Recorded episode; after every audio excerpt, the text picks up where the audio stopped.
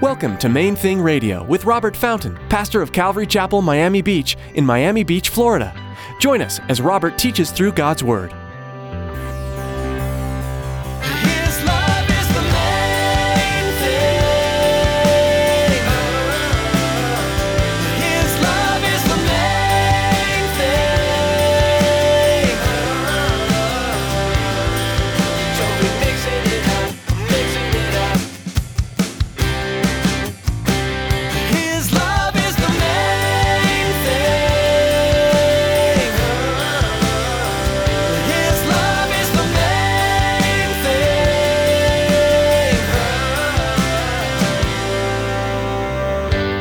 Some of you know exactly what I'm talking about because when you came face to face with your spiritual need, your spiritual poverty, it grieved you. It broke your heart.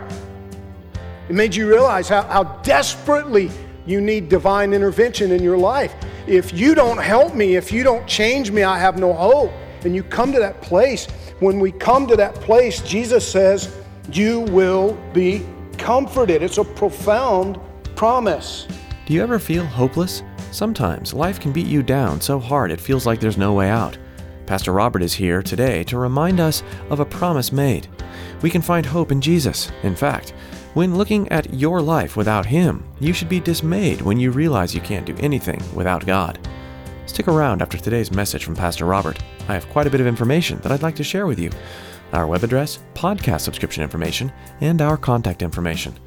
Now here's Pastor Robert in the book of Matthew, chapter 5, with today's edition of Main Thing Radio. His love is the main thing.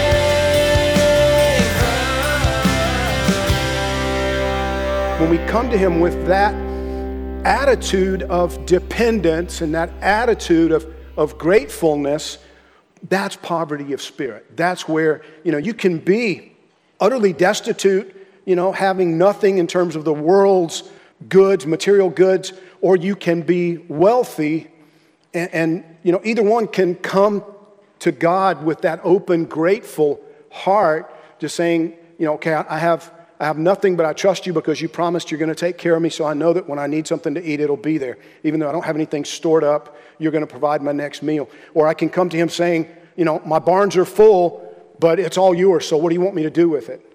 That's poverty of spirit. Either, either way, it's an attitude of heart, poor in spirit. Well, in the same way, this statement about blessed are those who mourn, for they'll be comforted, we need to understand it not in the context of physical loss.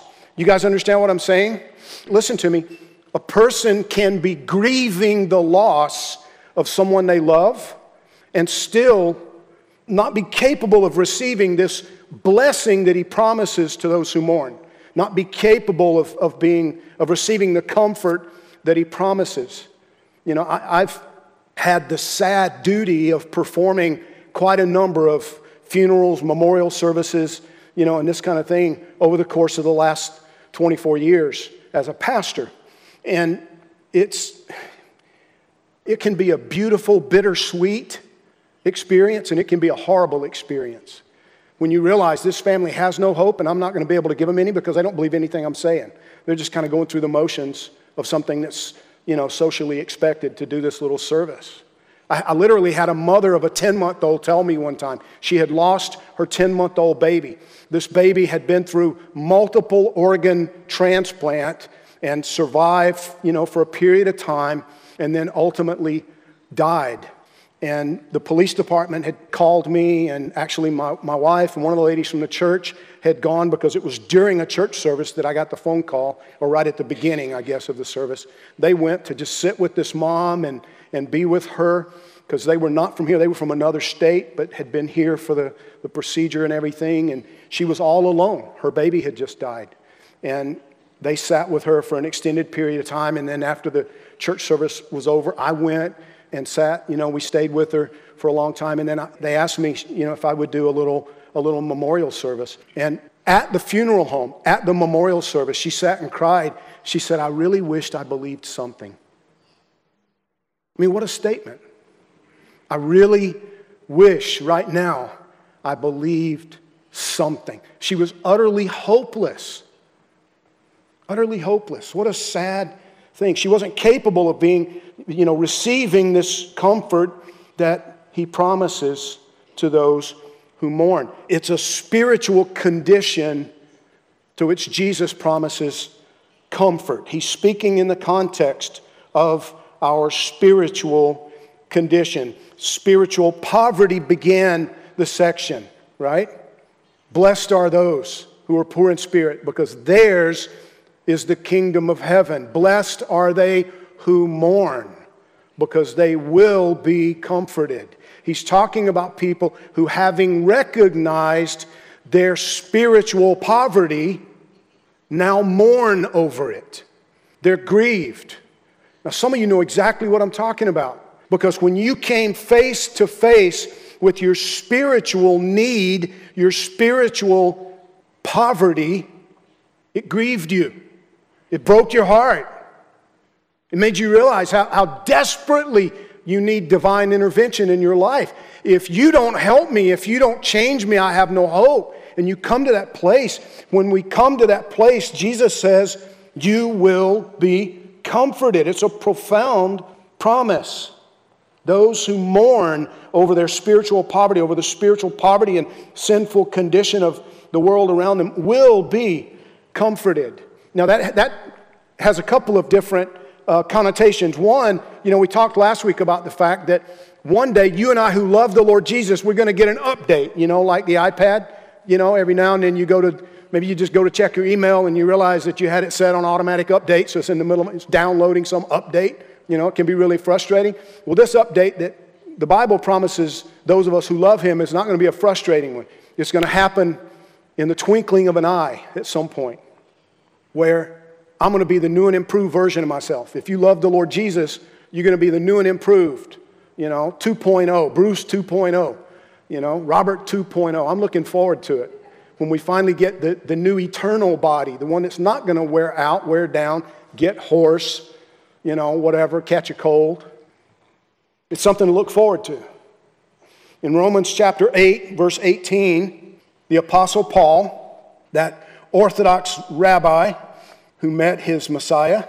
He wrote this He said, I consider that the sufferings of this present time are not worthy to be compared with the glory which shall be revealed in us. For the earnest expectation of the creation eagerly waits for the revealing of the sons of God. For the creation was subjected to futility, not willingly, but because of him who subjected it in hope.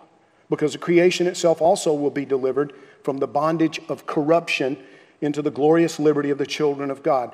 He's telling us even the, even the creation, even, even the planet itself has been subjected to corruption, the effects of sin. The, all of creation is dying. That includes humanity. And he, he says, verse 22 For we know that the whole creation groans and labors with birth pangs together until now. Not only that, but we also, who have the first fruits of the Spirit, even we ourselves, groan within ourselves, eagerly waiting for the adoption, the redemption of our body. Paul says, even, even those of us, it's like, you know, I love the Lord Jesus. He's put His Spirit inside me. He's forgiven my sins. He's changed me on the inside. But there's a sense in, in which I'm, I'm, I still fight temptation. I still wrestle with the effects of sin in my life, the consequences of sin in my life. The same thing's true for the creation. And one day, all that's going to come to a conclusion. Meanwhile, he says, we groan, we grieve, we mourn, we, we struggle in a sense with, with this, but we will soon be comforted. The other thing that comes to my mind, the second thing, this, there's a comfort that's, that's future when we get that, you know, supernatural, that full redemption, the update, whatever you want to call it, when all that takes place. But there's one that happens immediately when we recognize and acknowledge our sinful condition and we turn to the Lord Jesus. You know, when, when a person comes to that place of mourning their sin, recognizing, I'm so messed up, I'm so imperfect, and, and I, maybe there's one area where you struggle, or, or maybe it's just that overall recognition like for me, you know, I still remember the night, I was 24 years old, when God just confronted me. I was by myself in my car, But the Lord just confronted me in my own thoughts with this self destructive pattern. In that instant, I saw it. It's like I could see the circle, the merry-go-round I was on. Like I'm doing it, I'm doing it again to myself. And in that moment, I was grieved. I mourned my condition and my inability to fix it. Because no human being can change themselves. Behavior modification, yes. Make some changes to behaviors and habits, yes. But change to the actual core of your being? No. Only the Creator is capable of doing that. And when we mourn our condition, He does it.